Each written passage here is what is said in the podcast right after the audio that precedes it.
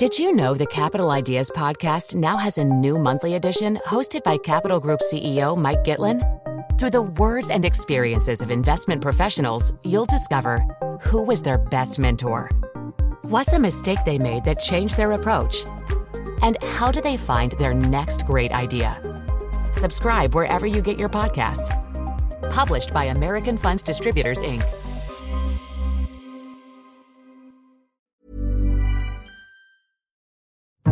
Rishi Sunak became the U K's latest Prime Minister this week when he was crowned leader of the Conservative Party and pledged to reverse the errors of his predecessor, Liz Truss. Some mistakes were made, not born of ill will or bad intentions. Quite the opposite, in fact. But mistakes, nonetheless. And I have been elected as leader of my party and your Prime Minister, in part, to fix them. And that work begins immediately. Welcome to Payne's Politics, your central insider guide to Westminster from the Financial Times, with me, Sebastian Payne. In this week's episode, we'll be examining the first week of Rishi Sunak's government, how he triumphed over Boris Johnson in the rather abrupt leadership race, the formation of his cabinet, his first turn at Prime Minister's questions, and just how brutally he was reversed almost everything of the Truss era. Political editor George Parker will discuss with chief political commentator Robert Shrimsley. And later, we'll be looking at how the new government is going to try and fill that massive fiscal black hole created by Liz Truss's disastrous government. What options are on the table? How can Jeremy Hunt fill them? And just how difficult is it going to be? Our economics editor Chris Giles will explore with special guest Jill Rutter, a former Treasury official who now works at the U K in a Changing Europe think tank. Thank you all for joining.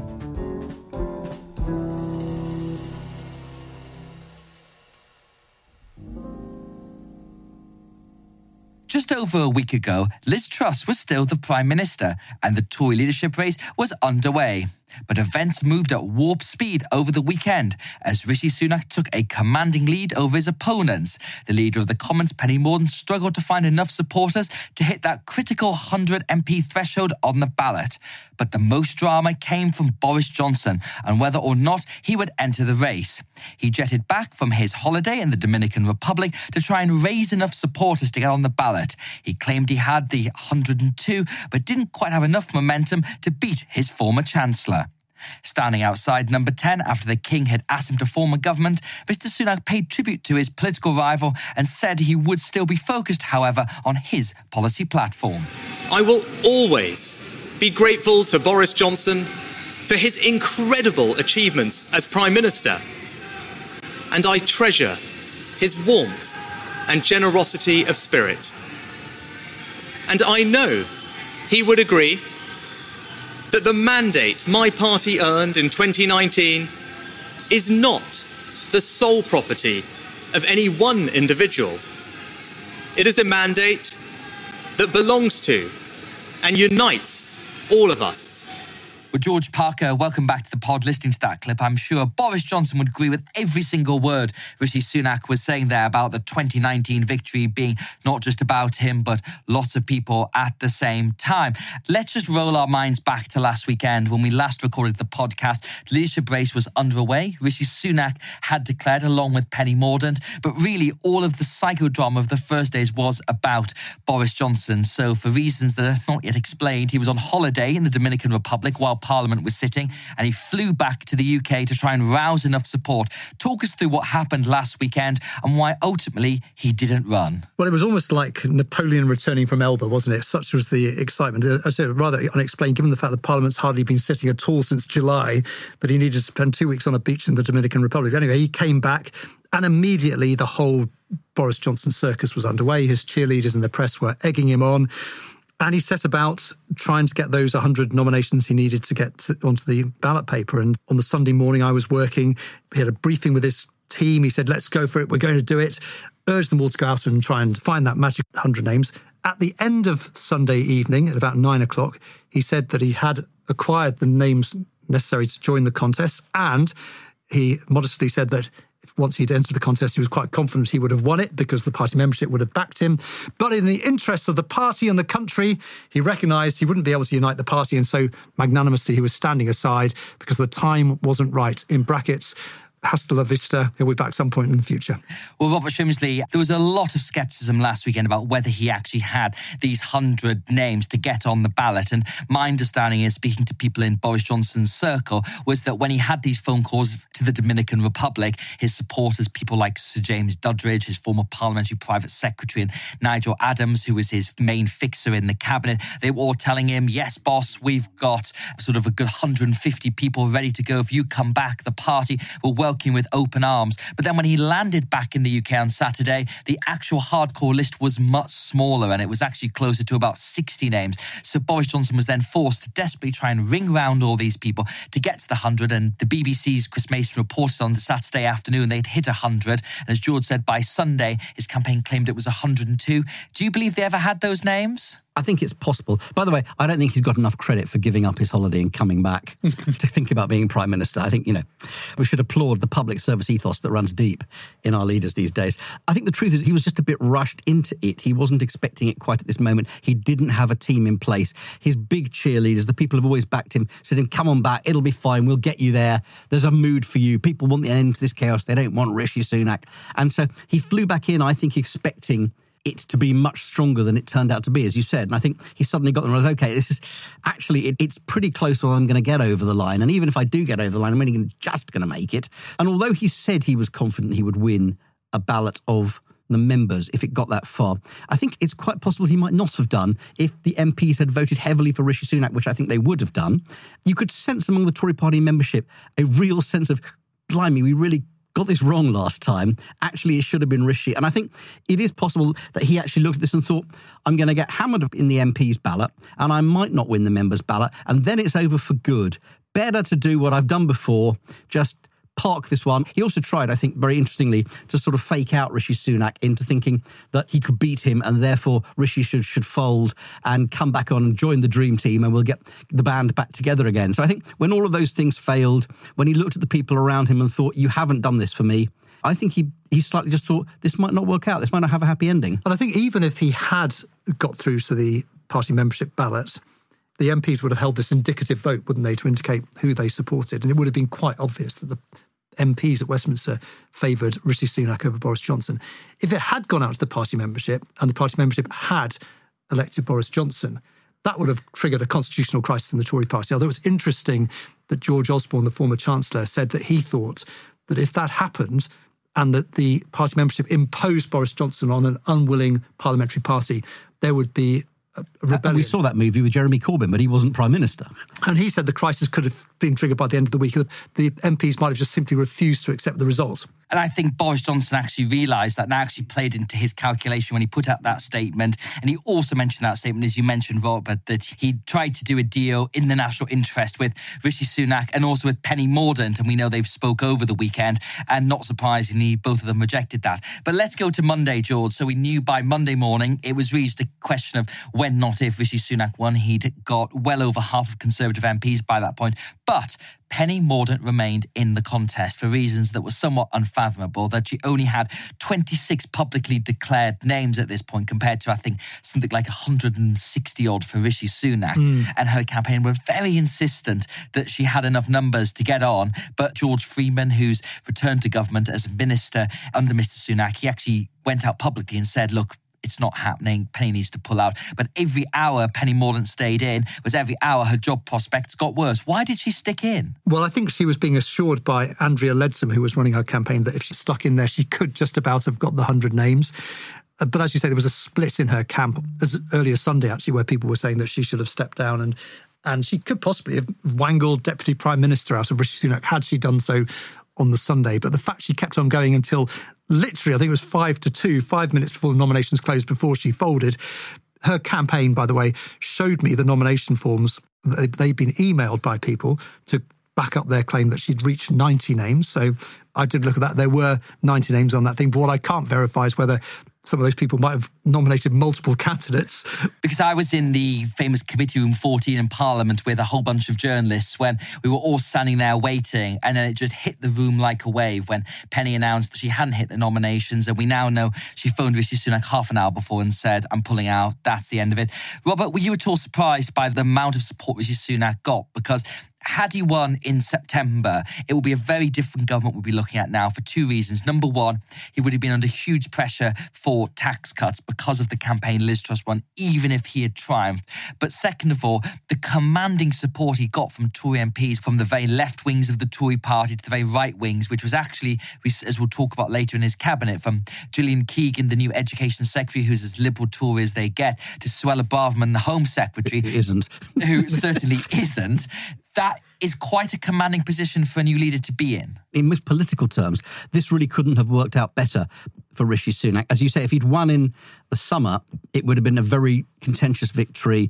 He'd have had half the party against him. He'd have been in a lot of difficulty in lots and lots of ways. And, you know, interest rates were still going to go up anyway. So he'd have been tagged for all of this stuff. Instead of which, he's universally acclaimed as the man they missed and the seer of seers for warning what would happen with Liz Truss's budget. And he arrives as a saviour. So he's arrived to the acclaim of his party, the markets, many people in the country when they look at the alternatives. And it couldn't be better. The only problem is he's still inherited all the appalling problems that he's got to fix. But I think in terms of the politics of this situation, it couldn't have gone better for him. But nonetheless, the circumstances are about as benign as they could be, given the circumstances we're in. And one thing that was very significant, of course, about this moment is that Rishi Sunak is the U K's first non-white prime minister, which was highlighted by Sir Keir Starmer. The first British Asian prime minister is a significant moment in our national story. And it's a reminder that for all the challenges we face as a country, Britain is a place where people of all races and all beliefs can fulfil their dreams. Yeah. Now, not everyone has taken that view, George. There's been some people on the left fringes of politics who've taken a different view on Rishi Sunak, but it's been striking what little of an issue it has become and just how far British politics has moved on in terms of the race issue. When Rishi Sunak was born in nineteen eighty, uh, there was not a single person of colour within the House of Commons. That didn't happen until seven years later. And of course, the Tory party famously was universally white for a long period until David Cameron came and started to boost its ethnic representation. And the Tories obviously are now very pleased this week to say not only have they had three female prime ministers, although there's one of those they might wish to forget about, but have also given Britain its first non-white leader. Yeah, it's to the credit of the Conservative Party and David Cameron, especially, as you say, who, with his famous A-list, brought through a lot of people from diverse backgrounds into the Conservative Party in the mid-noughties. That's a good thing. And I think most people would share the view of Keir Starmer. That's a fantastic advertisement for the kind of society Britain's become, I think. I know there were some voices off. There was some on the Labour left who said, well, he went to Winchester College, he came from a privileged background, and so on and so forth.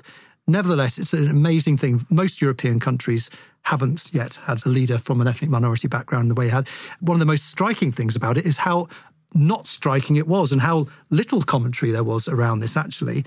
You know, it's a huge moment for the country and a, I think an unadulteratedly good one. I think it's an interesting point that it was both in first female prime minister and first British Asian prime minister. It's interesting that it was the Conservative Party, and I would argue it was always going to be for two reasons. One is because they, they win more often, so there's that part of it. But secondly, because the kind of people who are threatened by that kind of change of a woman in charge or an ethnic minority person in charge are more reassured if that person comes from the Conservative Party than if they come from the Labour Party. It always seemed to me likely that it would be that way. Now, let's look at Rishi Sunak's cabinet, which came together on Tuesday night, George, and it really was different shades of blue that were put together, that people from the left of the party, Sunak supporters, and the right of the party. So if you look at the top, obviously, Jeremy Hunt, to the surprise of no one, was reinstalled as Chancellor to reassure the markets. James Cleverly was kept on. Um, he was appointed by Liz Truss, and I think that was certainly one of the few continuity people from the Truss government in a senior position. The most controversial, of course, by far has been Suella Braverman as Home Secretary. And the fact was, Keir Starmer's called it a grubby little political deal, but it was done because she delivered Rishi Sunak the leadership. Beyond that, though, the rest of the cabinet seems generally been a sort of, in a way, a restoration of many of people from the Boris Johnson era, plus some people of the Theresa May era. So there's not that many radical new faces. Sunak described it as a unity cabinet, but also a continuity and stability with the two other big themes, I think, of that reshuffle. And it was striking how many people were either kept in the jobs they already had or went back to jobs they previously held, including, of course, Michael Gove at the Levelling Up Department, Christine Harris stayed at the Northern Ireland Department. And of course, Dominic Raab going back as uh, Justice Secretary and Deputy Prime Minister, both jobs that he previously held under Boris Johnson. So that was a big theme, I think, continuity, getting people into jobs where they could hit the ground running, as Rishi Sunak would like to say. But the big standout, obvious error that he made, the only error I think probably he made in this first week in office, was the reappointment of Suella Braverman at the, at the Home Office, which I think is a, a disaster waiting to happen for him. Well, let's listen to an exchange from Rishi Sunak's first Prime Minister's questions, which was dominated by that appointment for the Home Secretary. The Home Secretary made an error of judgment, but she recognised that. She raised the matter and she accepted her mistake. And that's why, that's why I was delighted to welcome back into a united cabinet that brings experience and stability to the heart of government. Yesterday, the Prime Minister stood on the steps of Downing Street and promised integrity, professionalism and accountability. But then, with his first act, he appointed a Home Secretary who was sacked by his predecessor a week ago for deliberately pinging around sensitive Home Office documents from her personal account. Well, Robert, I spoke to one Tory M P this week who said to me, would I rather have Boris Johnson as leader or would I rather have Suella Braverman as Home Secretary? And the answer was the latter, because they saw it in those stark terms that it was her endorsement. There was a lot of calls pinging around between Rishi Sunak and Suella Braverman last weekend, and her endorsement, I think, was certainly seen by Boris Johnson's team as the moment that tipped it over. But as George said, in terms of an appointment, it's been wholly disastrous, and there's been a lot of confusion about whether Rishi Sunak has misled the House of Commons about that information. Investigation, claims that she's known as Leaky Sue, according to Jake Berry, the former Tory party chairman. How does this end? It's a very good question, isn't it? I mean, look, you have to give her credit for one thing, which is she's played her cards very well twice. You know, she leveraged the top job from Liz Truss and then she leveraged it back from Rishi Sunak because she knew that the endorsement of the right that she represented was crucial and she delivered it at the key moment. She's played her cards well politically and Rishi Sunak paid the price to be Premier. And the person who said that to you in a way is right, because a Home Secretary can always be sacked by the Prime Minister, whereas getting rid of a Prime Minister is normally quite difficult. So how does it end? There are a number of ways it could end, and none of them are great. The first possibility is that she ends up rowing Rishi Sunak all the time, representing a certain argument in the Conservative Party, ends up resigning on him and reopening the right-centre split in the Conservative Party. Another possibility, which maybe people who uh, don't wish her well would, would look at, is to say, look, the Home Office is a disastrously difficult job. It wrecks people's careers most of the time. Priti Patel was once a favourite in the in the Conservative Party, and you watched her falling down the rankings that Conservative Home used to run as she didn't get to grips with things. And so one possibility is that Suella Braverman talks the talk but is unable to walk the walk because some of the issues she's got to face are really, really difficult. The third possibility is that whatever happens with Rishi Sunak, the Conservatives do not win the next election, and that Suella Braverman is now set up and anointed as the leader of the Conservative right and someone who can take them in a different direction. Now, I think probably my money's on the middle option. I think it, she will be damaged by the job. But none of these options are great for the Conservative Party or necessarily the country. Or, George, for Rishi Sunak, because as you said, the general view was that the Cabinet spoke to his desire to speak to all wings of the mm. Tory party. And that obviously includes the right, but there are other people within the Cabinet who are on the right of the party. And this feels as if the Suella Braverman appointment is damaging the new Prime Minister already. Yes, it is, because, I mean, one of the things that Rishi Sunak said in the House of Commons was that Suella Braverman herself brought to the attention of the Cabinet Secretary the fact that she'd been sending emails on her private email account to a Tory M P, John Hayes, and his wife, rather strangely. I mean, what does it tell you about one of the holders of the Great Office of State, that they're sending secret Cabinet papers on decisions not yet taken to a Tory M P to give advice, and for some reason his wife as well? It seems fairly obvious from the other accounts we've heard that actually she only fessed up to this after she was rumbled, basically. So Rishi Sunak will now find himself facing questions, and is facing questions, about whether he inadvertently misled the House about the exact chain of events. The other thing I'd, I'd note about this is that clearly there's a lot of unhappiness about her appointment among what you would probably call the deep state. You know, whether it's M I five or the Cabinet Secretary, a lot of people feel that she shouldn't be holding that sensitive job. And I don't think it's beyond the realms of possibility that the deep state will start to leak disobliging information about Suella, and the whole situation feels to me to be extremely unstable. and your prediction on how it ends for Suella Braverman. I think Suella Braverman won't be Home Secretary this time next year. And finally, I want to ask you both, it's only been one week in the job. The general view is... Of cyber- Will he still be here next week? That's what you're going to ask, isn't it? I think we can all say we're pretty certain of that. But I think if you look at the first week, felt like his first P M Qs went well. The Cabinet has broadly gone forward quite well. His first speech outside Downing Street was good. Marks out of ten for Rishi Sunak so far, Robert. Pretty high. The Suella thing is a problem, and I, that, that definitely takes the, the shine off. Eight out of ten? George? Yeah, let's give him an eight out of ten. I thought his performance at Prime Minister's Question Time hit the right tone. His appearance outside number ten also hit the right seriousness of the moment. So, yeah, not a bad start. And I'll give him eight out of ten as well to make it nice and consensual, I think, purely based on Prime Minister's Questions, which I thought was the best bout I've seen since the David Cameron years. And it's maybe not a surprise because all the people advising Rishi Sunak for his P M Qs are the same as who did David Cameron back in the day. George and Robert, thank you very much. The first major policy decision of the Sunak government was dealing with their biggest problem, the fiscal black hole created by the Trussonomics experiment. With a thirty to forty billion pounds chasm to be filled, there are no easy options for the government. Jeremy Hunt, the new Chancellor, who was reappointed by Rishi Sunak, explained why he decided to delay the Halloween statement to turn it into an autumn statement later in this month, where hopefully the public finances will be a bit more cheery. It's also extremely important that that statement is based on the most accurate possible economic forecasts and forecasts of public finances. And for that reason, the Prime Minister and I have decided that it is prudent to make that statement on the seventeenth of November, when it will be upgraded to a full autumn statement. Well, Chris Giles, great to have you back on the podcast as always. So we've been tracking the public finances for a couple of weeks on the pod. Where are we at now as the time of recording of what is the size of the hole that needs to be filled and how the general fiscal picture is looking for Rishi Sunak and Jeremy Hunt?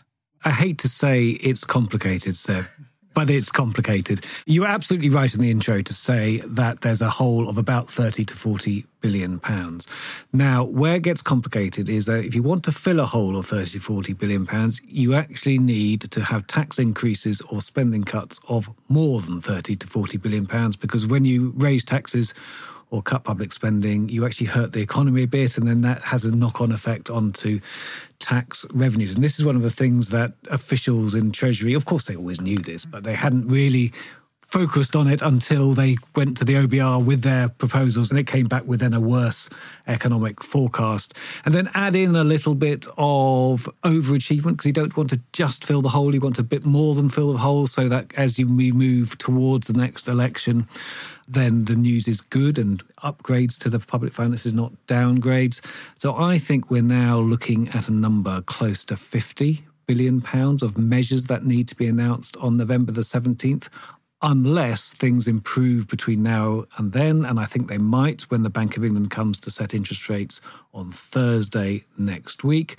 But still, a very large number still. Well, Jill Rutter, it's great to have you back again as well. But fifty billion pounds that Chris is talking about there, that's not money you can just find down the back of a sofa. That's going to require some pretty substantial either spending cuts or tax rises to fill it. Now, we'll get on to what those options might be in a moment. But there's no low-hanging fruit in Whitehall to try and make these kind of savings. No, the sort of language we've had before about, yeah, we can do it with some efficiencies or cut a few civil servants, that absolutely doesn't cut it. You're looking at really difficult options. I'm not sure it's a choice between spending cuts or tax rises. I think it's probably both, both if you're looking at it. So it's going to be quite unpalatable. Of course, the Treasury also, to an extent, is sort of dampening ambition in Whitehall departments who, if they thought the public finances were improving slightly, might sort of think, well, my budget really matters. Rishi Sunak had all that language about the twenty nineteen manifesto, a stronger N H S, more policemen and things like that. So I think they're trying to reset expectations in Whitehall. This is going to be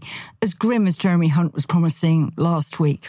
Well, Chris, we heard from Jeremy Hunt on Wednesday morning, who was saying this statement is going to be delayed. What has changed in the fiscal picture since Rishi Sunak became Prime Minister? Because we know that things stabilised when Mr Hunt became Chancellor. the, the gilt market for government borrowing had recovered somewhat, but Rishi Sunak seems to have added an extra level of confidence as a former chancellor and city boy himself.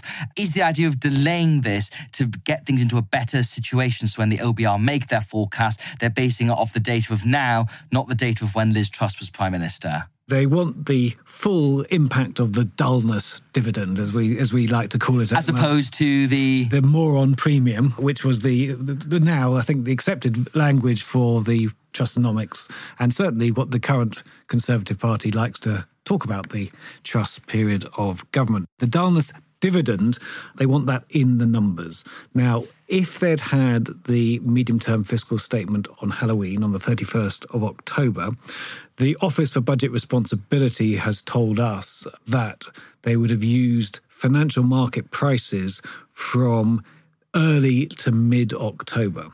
Early to mid-October was right in the teeth of the moron premium and when expected interest rates were very high, and that would have made the public finances look worse than they actually are.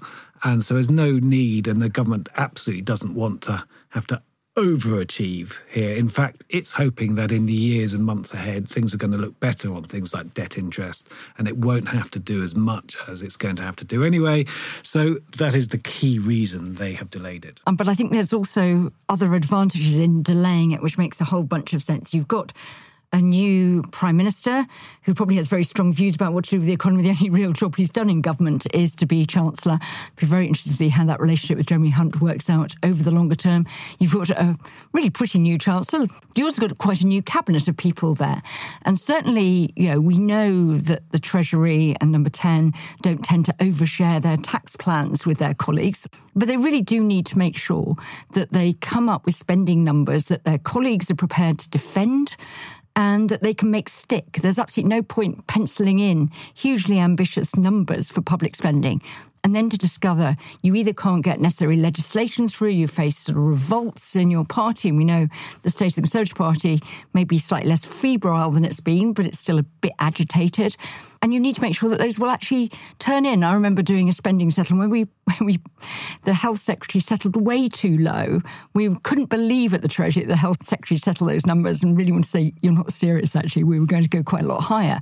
And we spent the winter having to shovel in more cash because you couldn't make those numbers work. So it's really important that these are defensible and credible numbers because they're such an important component of the long-run fiscal credibility. They may all be a bit of a way off, but you really need to have cabinet buy-in or hands in the blood, I think as it's been termed in the past. It's also the case that the necessity of having the thirty-first of October date, which was all about trying to reassure markets and to bring it as early as you can, there's at least confidence that the grown-ups are in charge now and that financial markets are not in the febrile position they were in a couple of weeks ago.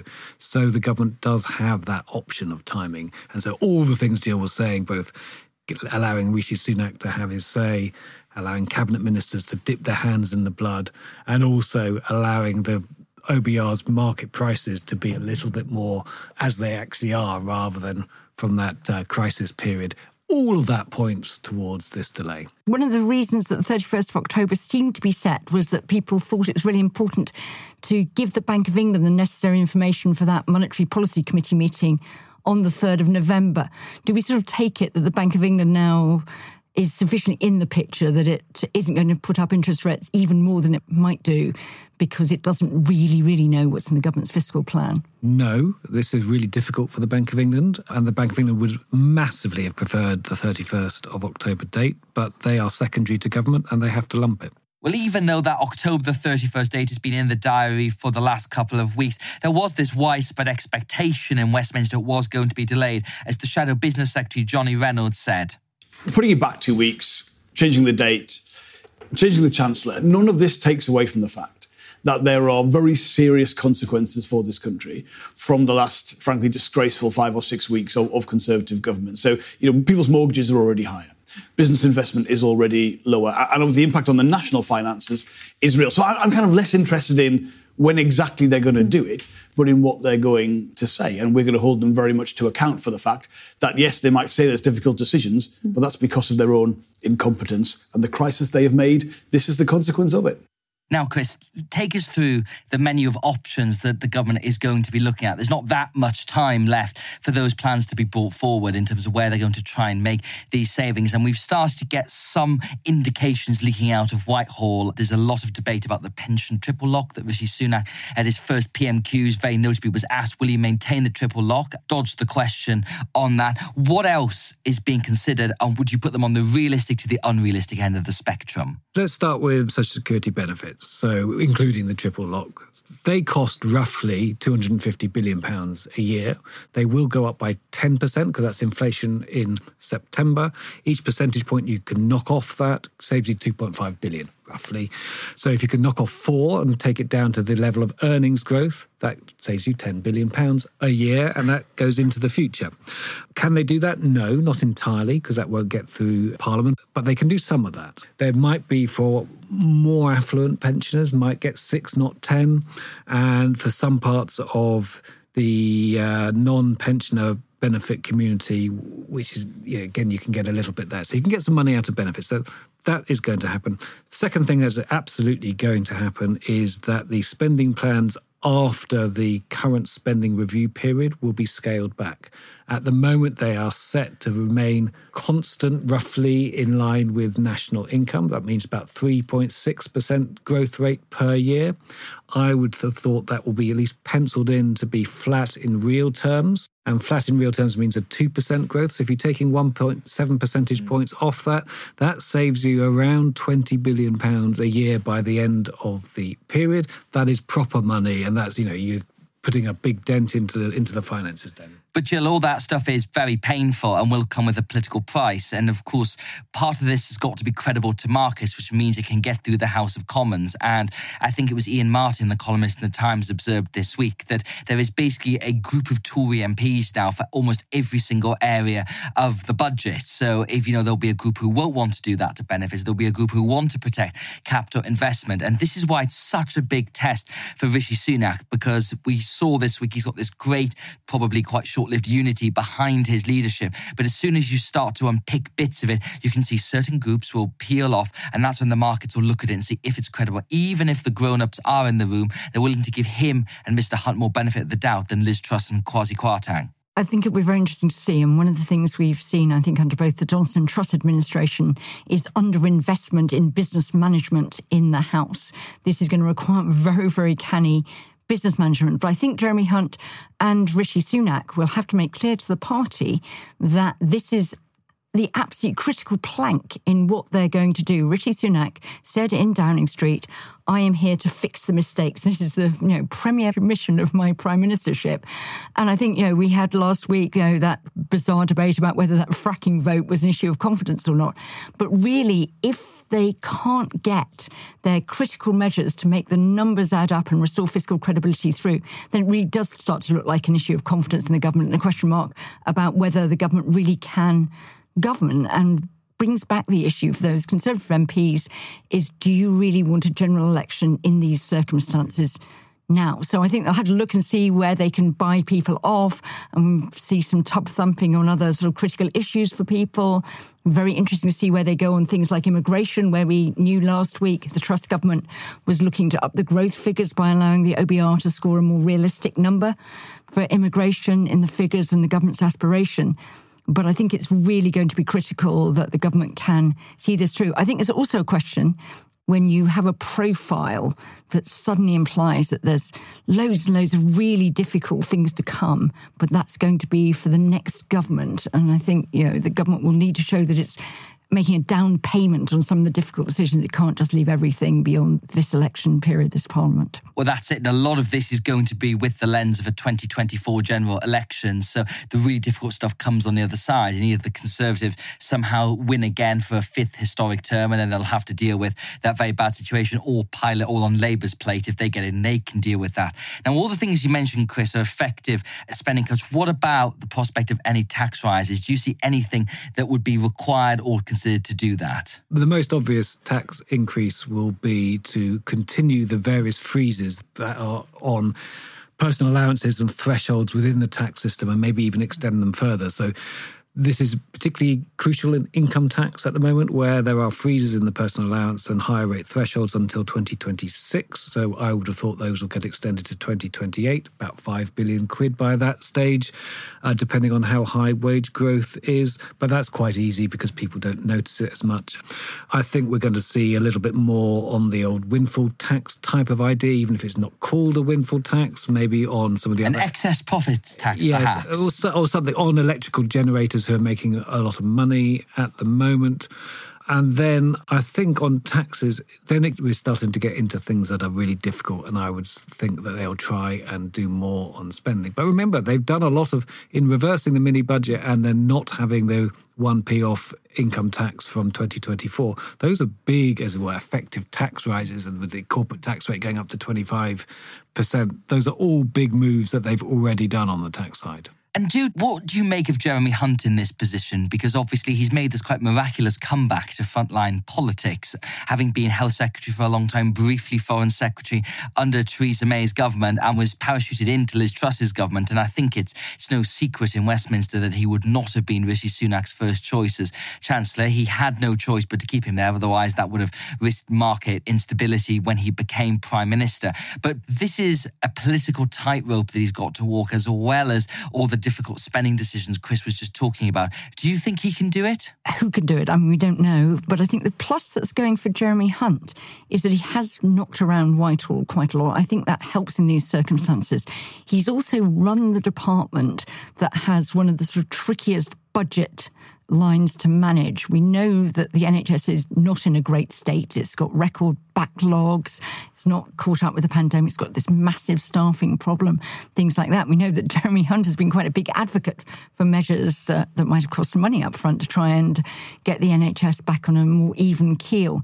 So I think that spending credibility actually will be very helpful than if we'd had some somebody very new to the Treasury. And I think Jeremy Hunt was possibly a slightly risky choice for Liz Truss, but actually I think he's he's done a pretty good job, as you say, in the past week and a half, insisting on reversing everything. The one question I sort of have is whether they might not have just been a bit better off if suddenly that health and social care levy had got lost between the Commons and the Lords, in which case, if it had just hit the pause button on that, then they'd have an extra thirteen billion quid to play with, and that would be making some of these decisions much, much easier. And how much of this, Chris, is going to be Rishi Sunak's autumn statement versus Jeremy Hunt? Because if we think back to the last Chancellor who became Prime Minister in Gordon Brown, the dynamic between him and Alistair Darling was obviously... Well, terrible. Terrible. I was trying to say it's not the backseat driver or front seat driver, perhaps, whichever way you look at it. But obviously, Mr Hunt will have been working up these plans ever since he became Chancellor.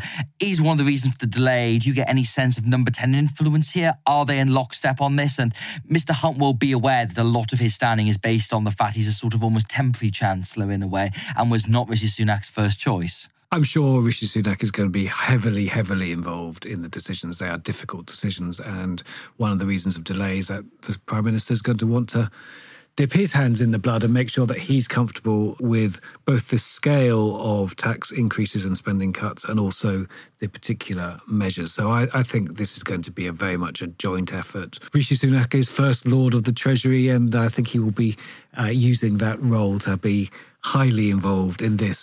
For this autumn statement, that I'm sure that's the case. For future ones, I think we might get to a more traditional Prime Minister-Chancellor relationship, because the Prime Minister can't be on top of the, every part of the public finances all the time, because he or she has far more other things to do. And that is why, in the end, the Chancellor always ends up being the money person who sometimes surprises the Prime Minister with good or bad news. And finally, Jill, if we just pull back the camera lens from Westminster for a moment, like, what's this going to feel like for ordinary people this winter? Because we've obviously got the energy price guarantee coming in, which is going to cap the wholesale price. And obviously, we should point out that Liz Truss government was appalling at explaining this to people. And people are going to get quite a nasty shock when they realise their bills are not being capped at two thousand five hundred pounds. It's the wholesale price that's being capped. And I think British Gas had to actually take out an advert in the Times to tell people what the government was unable to do about what this policy is. But if you've got the prospect of capital spending problems in the future, you've got allowances being frozen, there's going to be some immediate pain, even if the more difficult stuff is in the future. people obviously will be hit by higher energy bills probably than they expected, and the counterfactual that it's a lot lower than it otherwise would have been is quite difficult to communicate as government.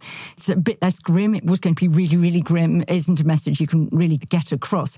I think Chris is right. I mean, things like tax threshold freezes, I mean, do you really know, so are you really calculating how much I would have got if, you know, we'd still have gone ahead with indexation? I don't think you do that. But what do people notice? People are really concerned about the state of public services. If the twenty nineteen vote was anything, it was, I think, for a sort of reversal of austerity. People will notice that those are getting worse. Their councils haven't got much money. And strikes. One of the really interesting things, as Chris says, is does the government have the money, the resources to settle these waves of strikes that will also make the winter seem very grim? And of course, the super grim thing on energy for a lot of poorer households is the price. But for everybody else, if there's any threat to supply, and we sit there with candles uh, during a power outage, and I think that could make the winter seem incredibly long. Well, on that cheerful note, Chris and Jill, thank you very much for joining us. And that's it for this week's episode of Payne's Politics. If you like the podcast, then we'd recommend subscribing. You can find us through all the usual channels to receive episodes as soon as they're released every Saturday morning. If you're feeling cheerful when you're listening, then why not leave us a positive review and a nice rating? Payne's Politics was presented by me, Sebastian Payne, and produced by Anna Dedder and Howie Shannon. The sound engineers were Breen Turner and Yang Sigsworth. Until next time, thank you for listening.